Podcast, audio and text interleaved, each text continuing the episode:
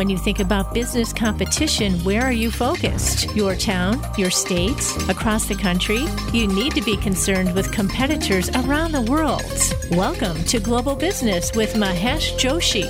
Today, you'll hear about the mega trends in global business and how they affect your organization, as well as explore issues, solutions, and some amazing facts about business worldwide. Now, here is your host, Mahesh Joshi.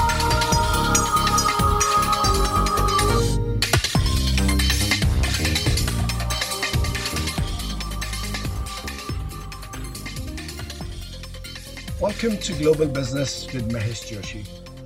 Uh, I have my guest today, Sebastian, and uh, he's going to address a very important issue which the whole world is facing the Russia Ukraine conflict and what is the impact of it on the financial markets. Let's look back when the conflict started in the uh, month of February the indices took major dive, but they came back immediately. But in the first week of March, again, major drop, and then they started recovering. It impacted almost all the financial markets. If you look at the equity markets, DAX, CSE, Nikkei, Nasdaq, Dow, Hang Seng, CSE, FTSE, all of them got impacted. Now, normally the, the, the, equity markets would look at consumer spending, earnings, interest rate, economic data, inflation, etc. As it is, the economy was getting impacted by high inflation rate, the global economy in the first quarter of the year. And it was showing its impact on the financial markets. Now, if you look at what the geopolitical upheaval of this magnitude did, now financial markets have conventionally been one of the most globalized areas. And this geopolitical conflict immediately impacted it beyond many other factors which impact the financial markets. But if this conflict intensifies, this change will have implication for the long-term evolution of global financial capital markets. It may just change the structure, the way the deals get done. We will discuss with our eminent guest Sebastian today. What's the impact of uh, uh, refraining Russia to access SWIFT? How does it impact the 600 billion foreign exchange reserve Russia has built? What happens to commodity prices? The wheat, basic thing, in the commodities, and then we have energy. They have all seen major jump when this conflict started. Now, these kind of geopolitical, uh, I would say, conflict or issues have not happened for the first time. It has happened. There was 9/11 happened in USA.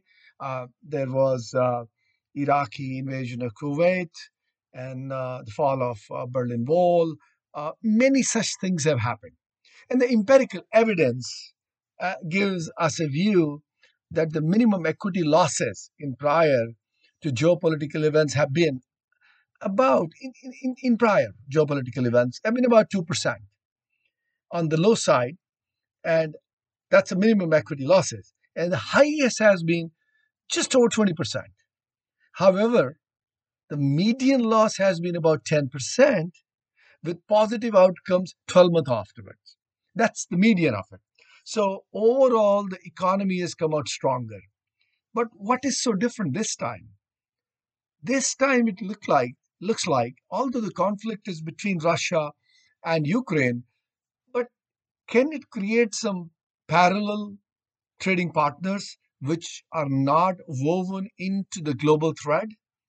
So the whole global tapestry includes a SWIFT system which facilitates trade amongst all the players. What will happen now if Russia decides to have a separate system and uh, since it's forced not to use the SWIFT system, and some other economies support. What happens on the uh, on the sanctions which has been put on Russia and Russia responds in terms of energy supply to some of uh, the developed world and many other pieces where it is supplying commodities, it has profound impact.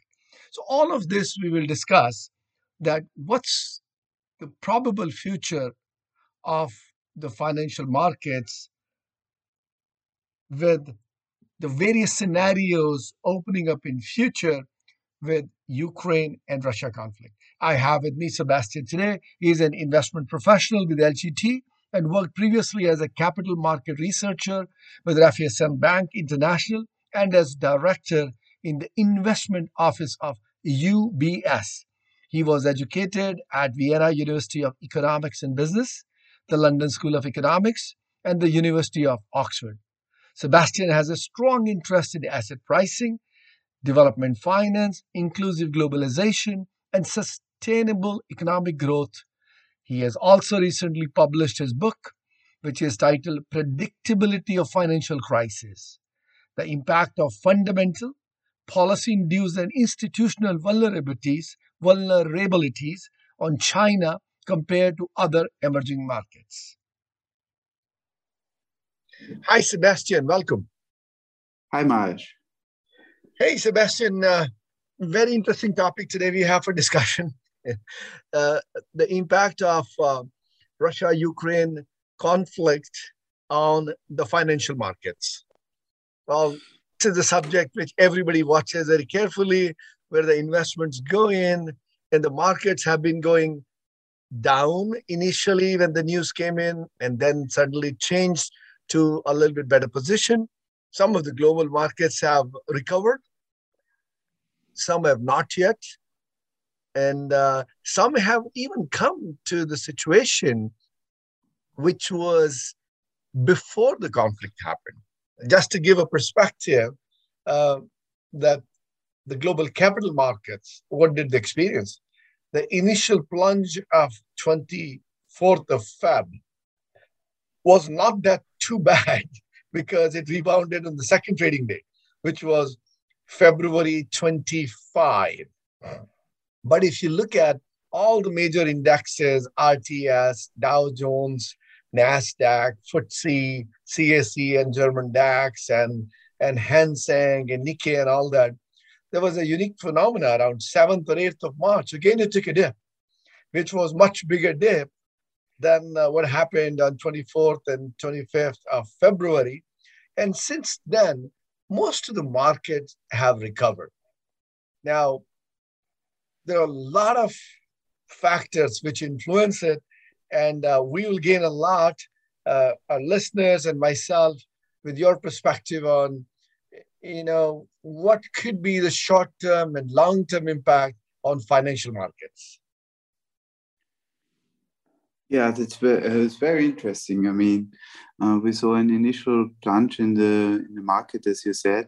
I mean, the Russian invasion of Ukraine is like a systematic shock, so it influences all equity indexes globally. And then there was an assessment how much really um, Ukraine and Russia um, do account in terms of global GDP, do account in terms of trade, to account in terms of financial inclusion as well as with respect to energy. And I believe that um, as soon as the market decided that the conflict is kind of contained, that it's uh, it's a very bad thing to say that Ukraine's importance in terms of financial as well as trade linkages to the world is is not not as significant as you might think, then the market started to recover. Ukraine has a high importance in terms of politics, in terms of geopolitics, but in terms of financial markets, it's a bit questionable the importance, and that's why I believe that the market very quickly recovered. Yes, you're right, and and if you look at it, Sebastian, uh, is it mindset because we are coming out of two years of COVID crisis. So we have seen a horrible situation affecting the whole humanity across the globe, impacting every country, impacting every financial market. Suppose there was a situation that there was no COVID and this thing would have happened in Ukraine, maybe the impact would have been maybe much larger or maybe uh, longer lasting. But right now, the market has already seen a huge impact on the big crisis created by COVID. That could be that is not the only reason. That could be one major one. And again, as you rightly said, it's not a major player in financial markets, but in terms of the, the whole conflict triggering the resetting of geopolitical equations that can have repercussions on the financial markets. But definitely, the global investment decisions and the capital flows, uh, they are getting impacted by the geopolitical conflict. And there is a pattern there. And now the question is for the world will it be gradual? Would it be gradual and profound, or would it be one time, which we have seen, and uh, nothing much beyond that? You know, and uh, or, could be the global financial markets have become resilient and they they adjust to these kind of shocks. One thing is there, uh, which is appearing from the financial markets and many other things, that Russia, which started the action in this conflict, probably will be hit hardest. Now, the question which is in everybody's mind so let's say, for example, Russia wins an overwhelming military victory. Let's assume that overwhelming. What happens next? Because you this is one end of the spectrum. The Ukraine would still be unstable. It cannot stabilize real quick. The instability may get prolonged, right? And that may have impact on the financial markets. I fully agree. I mean, the most impacted are the nations themselves. It's Russia which leads this war of aggression. I mean, it will face a major reorientation of its trade and financial linkages. And of course, the direct impact on Ukraine is devastating. It's really terrible. Um, there are billions of, of lost lost property, millions. I mean, it's very bad. Um, who will I mean, who will be victorious in this conflict? I don't know. It's very hard to say. It's polit- it's geopolitics. It's very hard to predict. And um, what is important, I believe, for the market is that the conflict is contained, that not other nations get drawn into the conflict militarily. I mean, there was big discussion whether there should be a no-fly zone over Ukraine enforced by NATO. NATO decided that it's uh, a no because it would be a direct a direct involvement of NATO into the Russian-Ukrainian war. So I think the containment of the conflict is the most important topic for for uh, financial markets. Um, what is also interesting is, I mean, that the main transmission mechanism so far is commodity prices. Um, we see a spike in energy prices, we see a spike in food prices. These transmissions are felt globally. And, and yes, they have an actual impact. When we speak about markets, it's not only equity markets, it's also the bond side. So inflation is hitting the bond markets hard so we see an impact not only on the equity side, but also on the fixed income side. That's a that's a very good point you you mentioned, Sebastian. The containment and the impact on not only equity market and bond market and inflation has been already impacting the financial market before the Russia Ukraine Ukraine conflict started it was already impacting the financial markets, and every country was worried about it. Now, till now, the way the conflict has gone, as you gave a very good example of um, not making a, a no fly zone, the containment has been quite successful. So the engagement of other economies directly is not seen. And that's probably one of the reasons that the financial markets in most of the countries have come back. Yes, definitely the energy prices have gone up, inflation has gone up, there has been an impact on the other commodities and grains which come from these two nations. But there is a positive ray of hope, uh, which is for, through the containment part of it. God forbid if it, it would have uh, if it spills out or it would have, that could have been a major catastrophe. But definitely the financial market would be worried about such a situation. That if something happens like that, what would happen to financial markets? That could be pretty tough.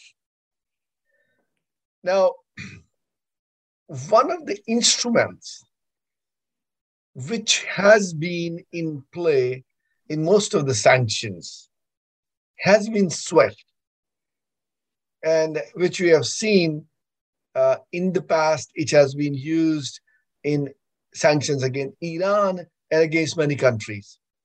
And that plays a role in such situations in containing one's capability. Uh, I would say not the existing capability, retaining or building more capability in the future to support a long term conflict because it kind of restrains you from transactions from rest of the world. And as we live in a very globally connected world and we are uh, probably you can say uh, in, in, in quite advanced stage of globalization where supply chains are so interlinked and if the swift sanctions are put in place your capability to pursue your initiative there, it gets severe, severely impacted.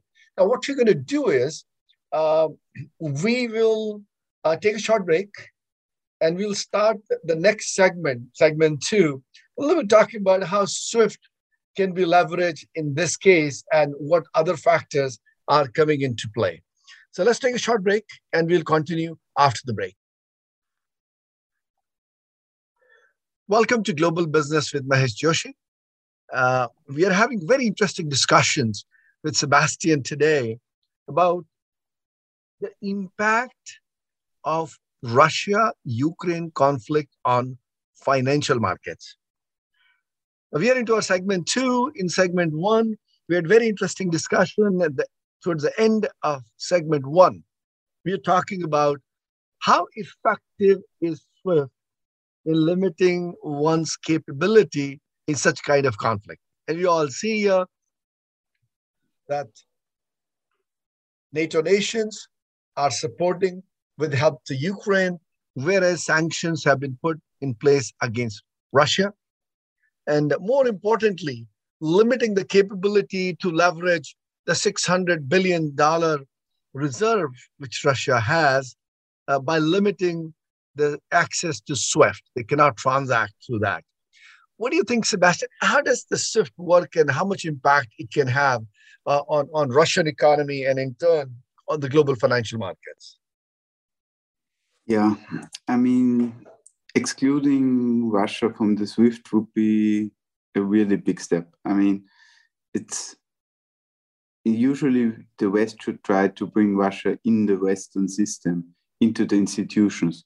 But by threatening Russia to be excluded from the SWIFT system, we actually might encourage them to develop an own area, an own payment system area. And so far, people think that something like a Eurasian bloc, something including maybe China, including some some other nations, the star nations, um, in this payment bloc, is an exaggeration but it's a real threat. When we trigger the SWIFT bomb, so to say, uh, it's very likely that Russia will reorientate all its flow to the east. That's a that's a very very uh, profound statement you made. That yes, the world is using SWIFT against Russia without getting into any other kind of conflict during the sanctions to limit Russia's capability to trade or uh, themselves and, and, and impact the economy. But that can be a very dangerous situation. If Russia decides to develop their own system, and some of the large economies like China or somebody else comes into it, uh, into transactions on that basis, that can again create a polarization in the world that probably will impact the basic um, thread of globalization. If you start having two parallel systems of financial transactions, how easy or impactful, uh, Sebastian, could be a parallel uh, to SWIFT system? Is it doable easily? Yeah, no, I mean, so far it's the question. Question is, it's boring. I mean, I don't know for sure, but it's probably not very easy. But with the help of China, it's very likely doable that the that they uh, form their own payment block. Um, yeah. Because it is more like what we used to have, even if before they go into that mode, they can always do a little bit of barter system on the commodity basis with some of their trading partners.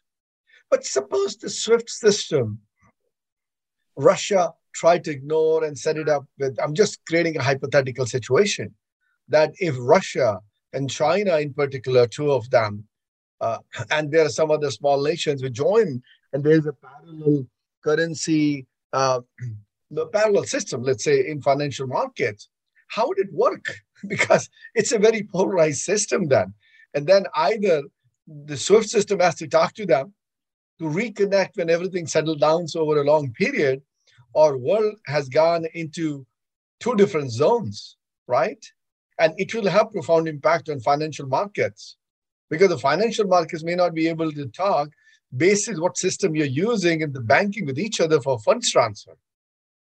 Do you see that as a major issue? Yeah, yeah, it's a very risky one. But what is also very closely connected, as you mentioned, is the commodity trade. I mean, the reorientation of trade flows from Russia to more more to the east is is very likely to happen. And so far, the whole commodity trade is accounted for in dollar. And the question is whether a new trading bloc in the east will actually accelerate the de-dollarization of the global system. So far, the dollar dominates the international financial uses. Uh, also, FX reserves are most oftenly denominated in dollar, as we know, which now went severely against Russia as they are not able to use their reserves anymore. Trade invoicing, international debt, all is denominated in dollar. So the question is now whether this conflict, this war of aggression of Russia against Ukraine, um, and the, the imposed sanctions by the West will will lead to a kind of a new trading a new trading bloc, a new currency union, maybe a new new standard. That's true because because till now, if you look at it, U.S. doesn't have much to lose from some of these geopolitical conflicts, uh, and in fact, in, in in this crisis, maybe much of capital may be withdrawn from Europe, and it may uh, we may expect it to flow back towards U.S. and and that will be beneficial to what you can call it as a relatively stable U.S. capital markets. But if the SWIFT system gets challenged by a parallel system, and by any chance de-dollarization uh, happens, it may have a severe impact on dollar as a currency, and it may, because of worry for the U.S. financial markets or U.S. capital markets, that they may lose that leverage of dollar being the most strongest currency in the world. I, I would use the word most strongest, but kind of the currency in which everybody deals. I agree. I mean, um, as you mentioned, I mean, the US has very stable, strong capital markets. They're very mature, which kind of backs up the strength of the US dollar. We shouldn't underestimate the fact. For example, if you hold FX reserves in dollar, you're able to liquidate your your asset holdings very quickly and then use the currency. In case you would have, you know, FX reserves in Chinese renminbi, for example, capital markets are immature there in China. So it might be not so easy to liquidate your, your assets in renminbi, which can lead, your uh, can lead to problems. FX reserves need to be liquid. So I see that the dollar, I mean, the dollar is, is there for a good reason. It dominates the global system.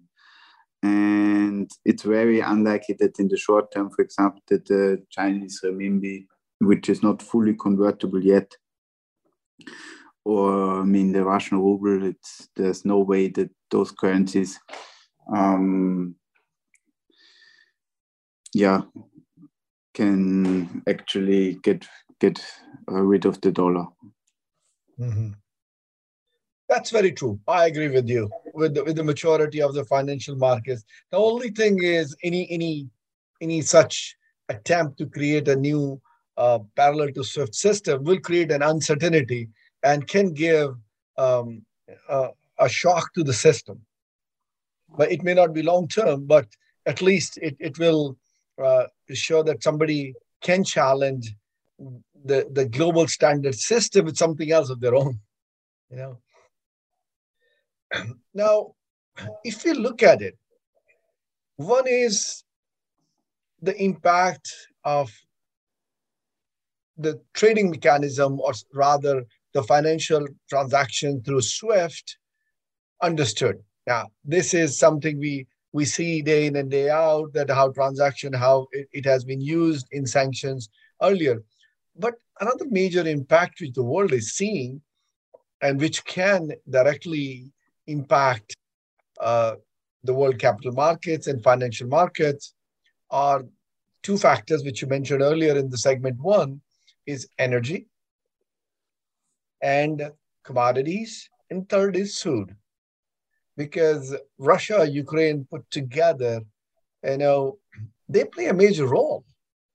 And the first reaction to energy was that in Europe, the natural gas prices soared almost 40%. And uh, if you look at the, the precious metals, let's take example of palladium, right? Uh, which is used predominantly in US semiconductor industry and which is imported from Russia, it, it's, it, it showed almost one third increase in price. And uh, we, the whole world is already going through the chip shortage. And, and the US, as one of the largest economies, was already facing the issues.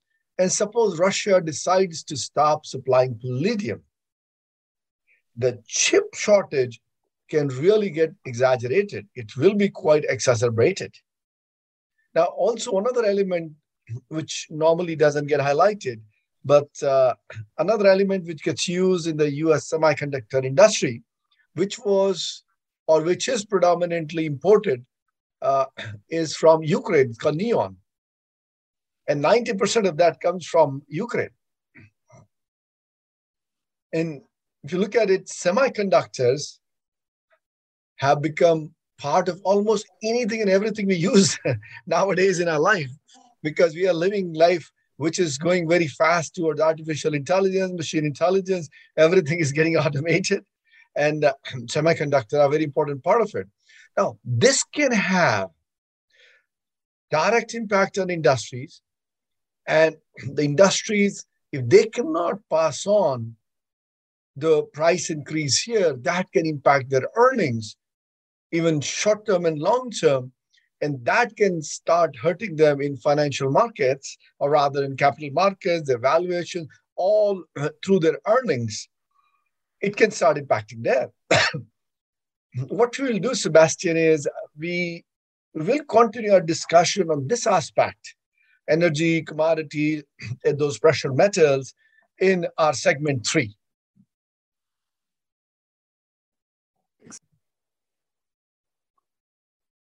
Welcome back.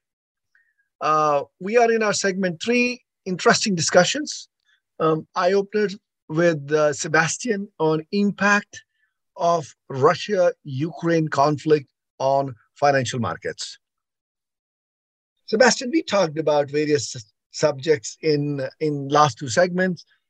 Let's focus now and let's take your advice on what is the impact of this conflict on few things like inflation, energy, uh, food and grain, and uh, basically commodities and precious metals. Let's start with inflation. What do you think about it? Yeah, I mean, um, Ukraine and Russia, as mentioned, are not so much integrated in global manufacturing supply chains, but those countries are major suppliers of commodities. And commodities are the key transmission channel to the global economy of this conflict. So we have seen it initially, energy prices skyrocketed. It was the spot rate, which um, increased significantly. I think um, Brent oil traded at about 130 per barrel, and uh, also gases um, prices skyrocketed. As you mentioned in your last in the last section, uh, it's not only energy; it's also food prices. So it's Ukraine is a major exporter of of wheat and maize, and these factors uh, are very much likely contributed to the rise in food prices. So we have the rise in energy prices and we have the rise in food prices. And both are, are significant parts of inflation in the, in the West. So as long as um, energy prices and food prices keep increasing, uh, inflation will be high we shouldn't forget that inflation is measured on a year-over-year change basis, which right. basically, yeah. yeah that's, that's a good point. Yeah, please go ahead. Yeah, which basically means that uh, energy and food prices have to keep increasing to keep inflation at a high level. Mm-hmm. So I, was looking at a few things which get impacted by what you rightly said uh, a few minutes ago. Look at this, what has created definitely immense human suffering. But it has basically damaged the global trade. You know, even the World Trade Organization has also warned. So the disruption in food supplies will have an impact on inflation and, and financial markets. Beyond that, another adverse impact is on poor countries. It'll have pretty bad consequences there. And as you could see, uh, WTO has downgraded its forecast for goods import and exports. And uh, they are requesting governments and partners to help facilitate trade because those trade linkages are broken now. And a lot of things are getting impacted. And there is another factor which currently is impacting is not only the war, which was complex enough in the geopolitical equation, the COVID 19 lockdowns in China. They're also disrupting the trade. And, and, and the combination of two basis that the WTO is saying uh, the growth of merchandise trade in volumes will go down from 4.7% to 3%. That's a massive decline. You know and and you mentioned about the energy thing. Food. Who compensates for if the food supply chain or supply lines are blocked and uh, definitely one is the financial angle of it other is the survival angle. Of some of the places which depend on the supply from these countries. And uh, normally, as we were discussing discussing in section one, that the fundamentals of earnings and interest rates and economic data, that's what we used to look at uh, for financial markets, how, how they're going to be reflected and what's the future of financial markets. Now, this goes topsy turvy because the equations which are coming up they are very different and so some of these things which you look at it people have never heard of you know and uh, let's say for example if we had high inflation which it looks like at this point of time and the whole world was already worried about so if the inflation happens, probably this will start impacting the spending power of people. And that can start dragging down the GDP. Is this conflict serious enough to trigger a long term economic recession? Or this is kind of a short term blimp and whatever the major impacts are there, we have already seen. How do you see that? Yes, these are very interesting points. I think um, there are two things to add here. First, on all of deglobalization, as you mentioned, it would be very bad for capital markets. Mm-hmm. Um, but deglobalization is not something something which was particularly triggered by the Russia-Ukraine war. Russia only makes only up about 2% of the world trade. It already started after the great financial crisis. We saw some, some flattening in global trade, um, which, which was triggered by, by the big recession in 08, 09. And this flattening continues now with the conflict of deglobalization, and that's not good for capital markets. The other point is is again whether this will trigger a recession. Um, we have to think about commodity prices. Commodity prices are high, which impacts cons- consumer spending. But also in the in light of the recent Fed hiking cycle, we have to see that the combination of high commodity prices and Fed hikes uh, is very likely to trigger some kind of downturn in the economy. Uh, whether it will be a recession or or just a blimp, it's it's hard to forecast. But in the past, high commodity prices and and Fed hikes, these combinations have always led to recessions. Yeah, that's good. And, and if you see, Sebastian, the US government has been steadily increasing the interest rates also, which has been already causing inflation in the United States. And it has been at almost unprecedented rate, pretty high in US. And if you see that was caused only by the increase in interest rate. And if all of these put together start impacting, that could be a very difficult situation.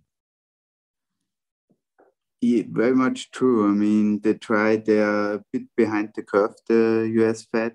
They tried to rein in inflation, which is caused by this supply bottlenecks and, and skyrocketing commodities um, with curtailing the demand side of the economy. I'm not sure whether this will work, uh, but it's most likely to lead to some kind of recessionary phase and a downturn in capital markets. Mm-hmm. And, eh, you know, Sebastian, if you look at it, just a hypothetical case, that we see the long term impact of this conflict on Russian economy. Let's assume disaster for them. But the Russian economy, as a percentage of global economy, is not that high. So for the global GDP, say for example, to to get into a reduction mode, there could be multiple pieces which needs to get impacted. The worrisome point, especially for financial markets, are all the positives of last 10 to 20 years are turning negative.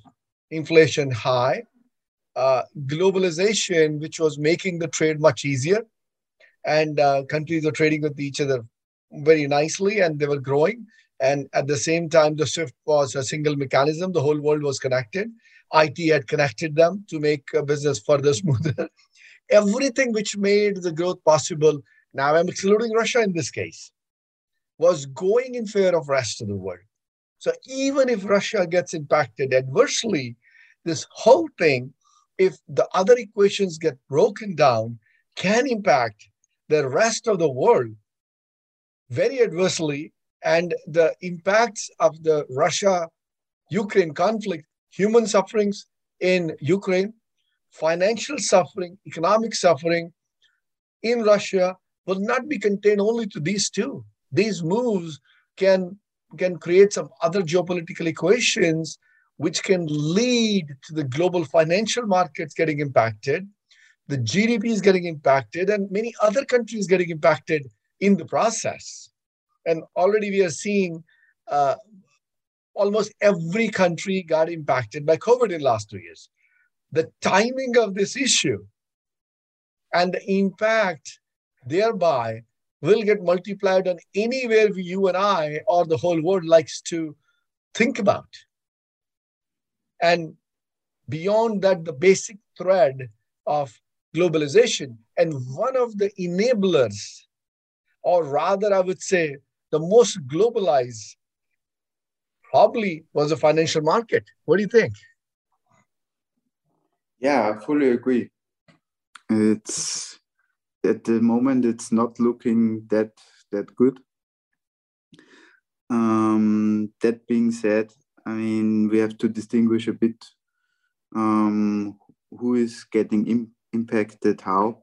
As you mentioned, um, developing economies get hit very hard with the food inflation. It's terrible, terrible thing. Uh, but the US itself is, is a very closed economy we have to distinguish this a bit between a small open economy and a big closed economy. It's also also not great for the US, but still the impact will be probably negligible. Mm-hmm. Great, Sebastian. Uh, well, thank you so much. We need to take another short break, and uh, we will continue our discussion in our segment four.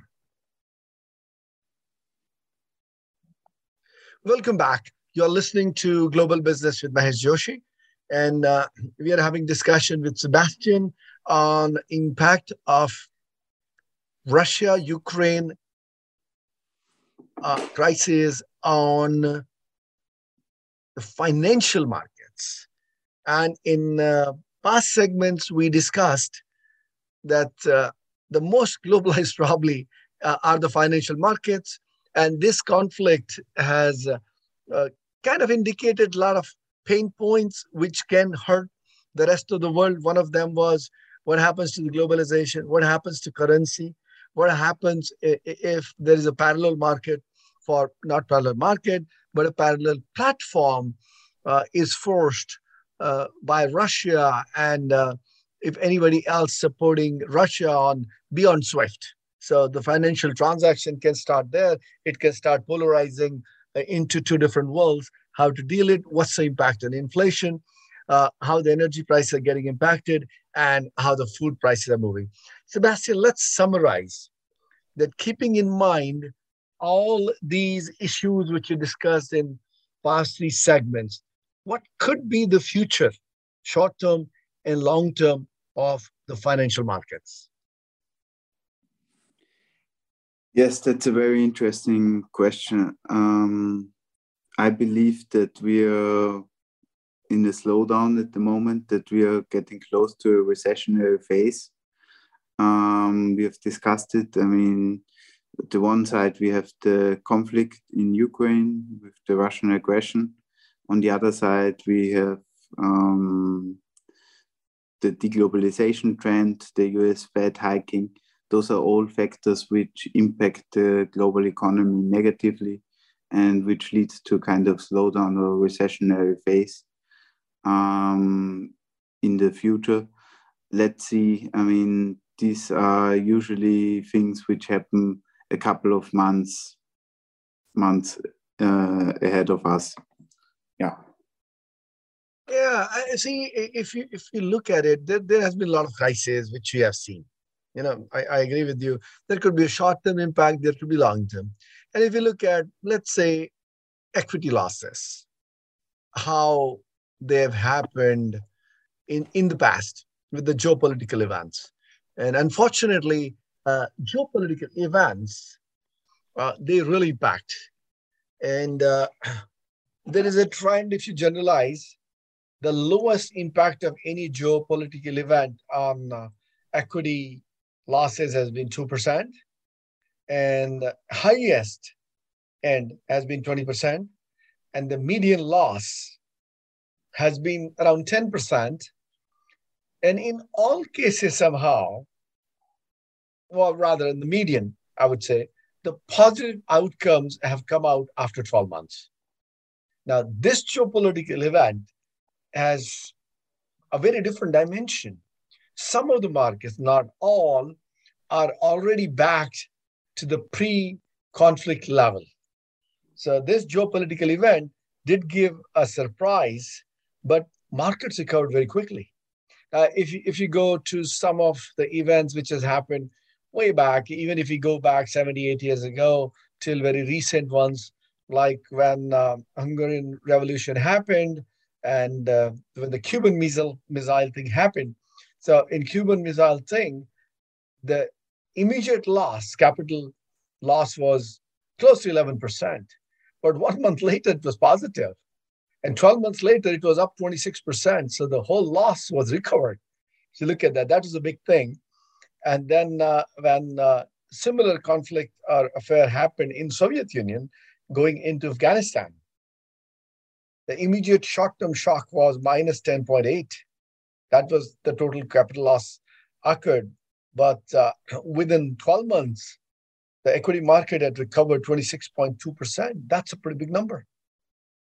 And uh, those are some of those things, including the terrorist attacks and 9 11 and all that. Out of all those, the markets did recover. But most of them could not impact very long term. Although, one thing I would like to highlight here the 9 11, when it happened in US, it had a massive loss even a year from the event, almost 16, 17%. The immediate loss was quite high. But even one year later, because in, in, initially you see uh, immediate shock, but in that case, it continued for quite a while. So basically, it looks like the global markets, uh, financial markets, capital markets, and if you see the equities, they seem to be quite resilient over a period of time. Now, can that be replicated this time? If you look at the current situation where, uh, as you rightly said, the conflict right now is contained, right? then the impact can be minimized. Then the two countries will bear a lot of brunt. But the long term impact on these markets could be pretty profound if, in case, the energy equation across the globe changes, or the energy equation, current equation, starts impacting the geopolitical equation within the NATO itself. Because, like some of the European nations, are very, very heavily dependent on Russia. I don't know what you think, uh, Sebastian, being in Europe. Can some of these nations follow the guideline of not allowing payment transactions with Russia on SWIFT if their energy dependence is on Russia? Is that a possibility? or they can find an alternate source of energy. Yeah, it's very interesting. I mean, Russia already said that they might um, restrain the energy supply to Poland and Bulgaria. This was basically a threat against Germany.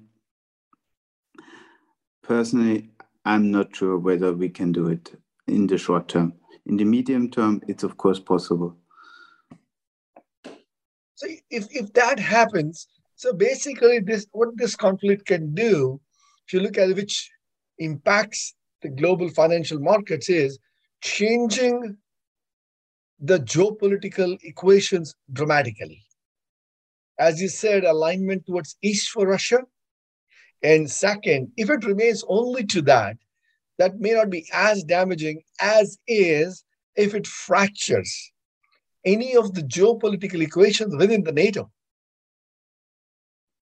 Because that has been one solid block, and until now, all the global crises which have come and impacted financial markets have been managed by them together because they were not impacting their homeland. They were maybe in Afghanistan or they maybe were in Iraq or they were putting sanctions in China, but there was no direct impact on, on countries like we, we just heard about Poland and Bulgaria, Russia telling them not to supply them energy if, if they don't do the trade in what he wants in ruble. And same thing, the major user probably are some other countries in Europe, and that can dramatically change the equation. Now, if that could be one scenario which can impact the market. Second could be uh, the impact on dollars as the standard currency. If by any chance the trade mechanism develops and there is another transaction mechanism parallel to SWIFT. And third is if the energy equation changes that can impact the production capability of several countries if they were dependent on Russia, and then that can transfer uh, the manufacturing and many other things to the different aligned countries, probably with Russia. And having said that, if, if you were to ban SWIFT and make the rest of the world follow, there's another angle where a lot of countries have been in in in uh, arrangements with Russia for weapons, and if they're not allowed to deal through SWIFT or any other mechanism, their defense mechanism for their own country in terms of availability of parts and other things that gets compromised. So that may make uh, many independent nations differently. So it looks like this situation has raised more questions and has made almost every country to do introspection. How should they behave? What should they do? How, how they should sustain in future and what they should be careful about. And uh, uh, its impact on globalization. It can have a severe impact on the world trade, world economy, geopolitical equations, and in medium to long term, depending on how this unfolds in next few months, can impact the financial markets very heavily. Now, what can happen? it's, it's not very easy to predict, but it is worth watching that how the new equations develop and how the impact of these new equations on the financial markets uh, comes to be seen. What do you think, uh, Sebastian? Now, unfortunately, we have run out of time on this very important subject. Uh, if you have any closing comments, I'll really appreciate that. I think you summarized it very well. I fully agree. I mean, this com- uh, the current situation has many dimensions, and the impact um, looks not good on the global economy. Um, whether the financial markets are already discounting this now or at some point in the next future, we will see. Perfect. Thank you, Sebastian. Uh, fantastic discussion. I know we have uh, reached end of our time. Thank you for your uh, valuable insight.